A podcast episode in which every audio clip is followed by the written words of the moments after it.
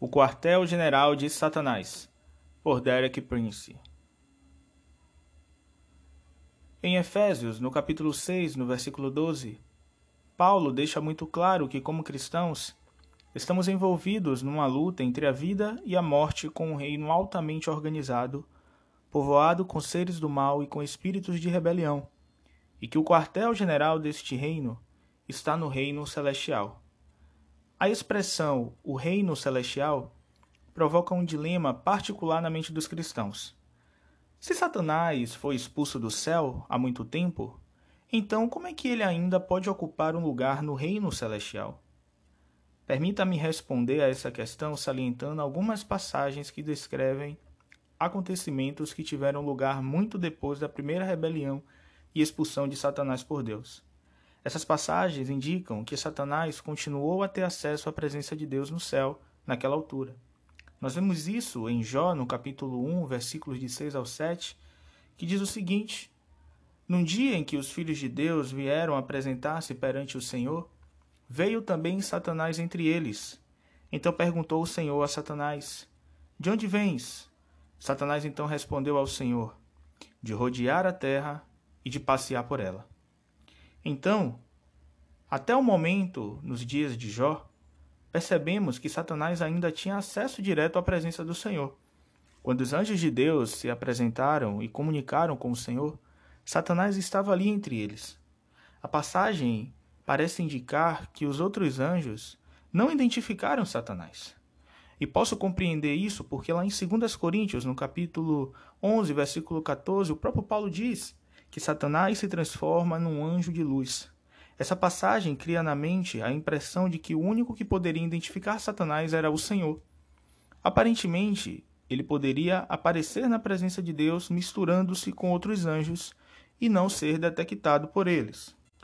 E o Senhor disse: De onde vem Satanás?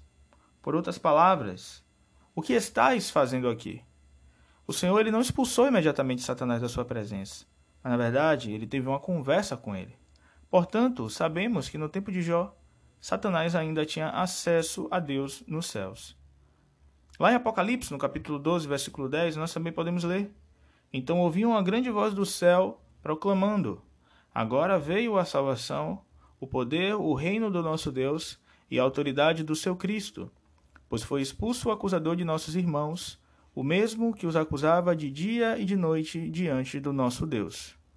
O acusador de nossos irmãos nesse versículo é Satanás.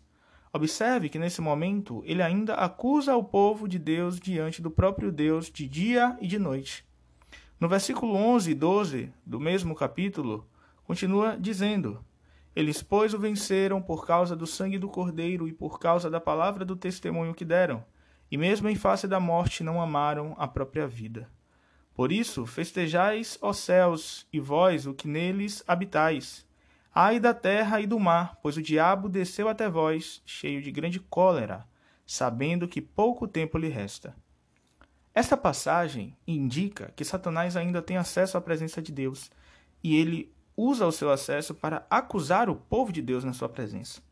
Obviamente, todas as passagens que eu citei referem-se a períodos longos após a origem da rebelião de Satanás.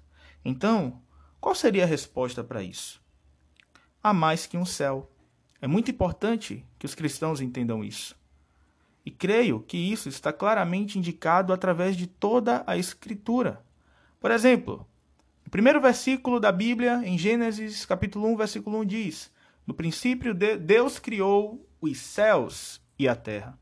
A palavra hebraica para céus é chamaim. In significa plural. A primeira vez que o céu é referido, repare que está no plural. Lá em 2 Crônicas, no capítulo 2, versículo 6, temos esta expressão de Salomão na sua oração ao Senhor, com dedicação ao templo, dizendo: No entanto, quem seria capaz de lhes edificar a casa, visto que os céus e até os céus dos céus o não podem conter. O hebraico diz, de igual modo, o céu dos céus. Qualquer tradução indica claramente que há mais do que um céu.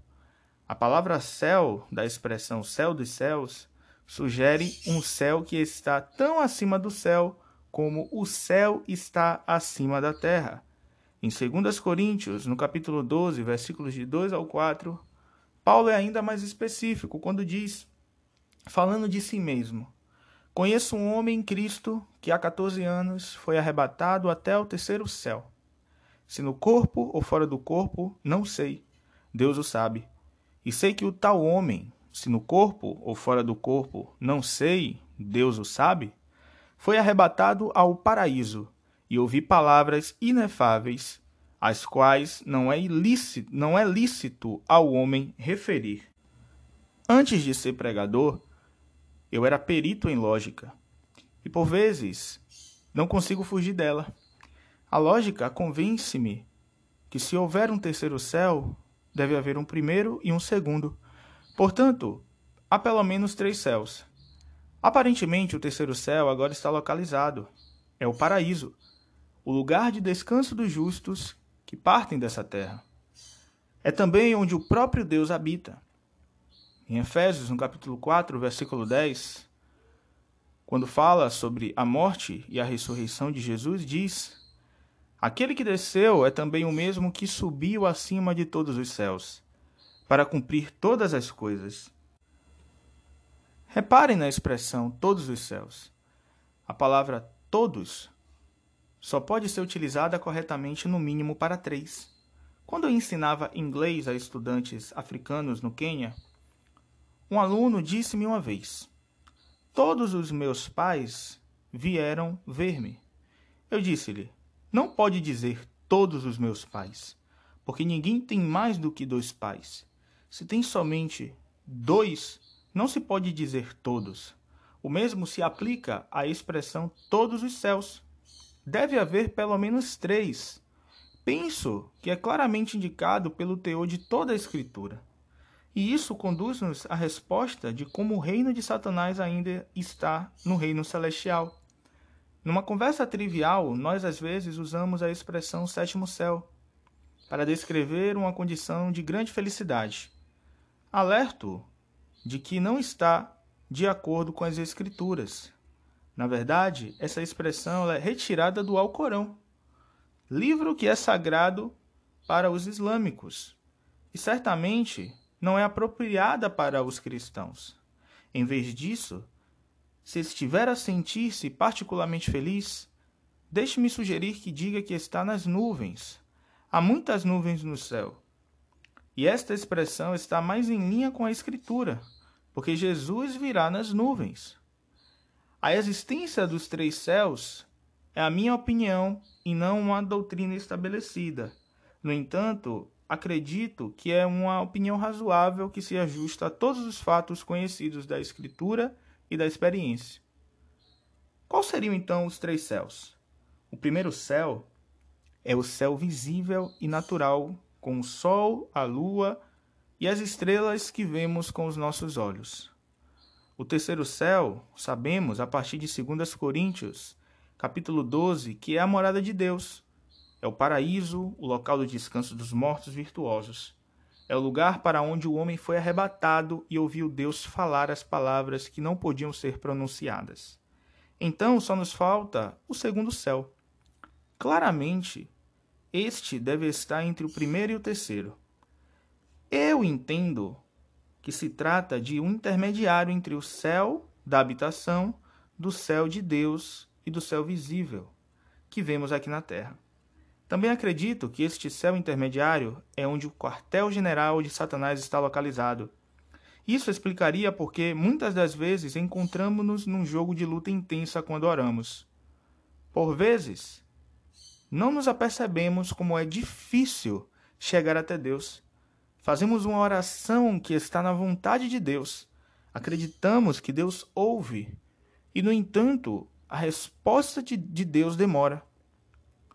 Pode haver mais do que uma explicação para isso, mas uma, mas uma razão importante para experiências deste tipo na vida dos crentes sinceros e comprometidos é que nós estamos envolvidos numa guerra e que o quartel-general do reino de Satanás está localizado entre o céu visível e a habitação de Deus no céu.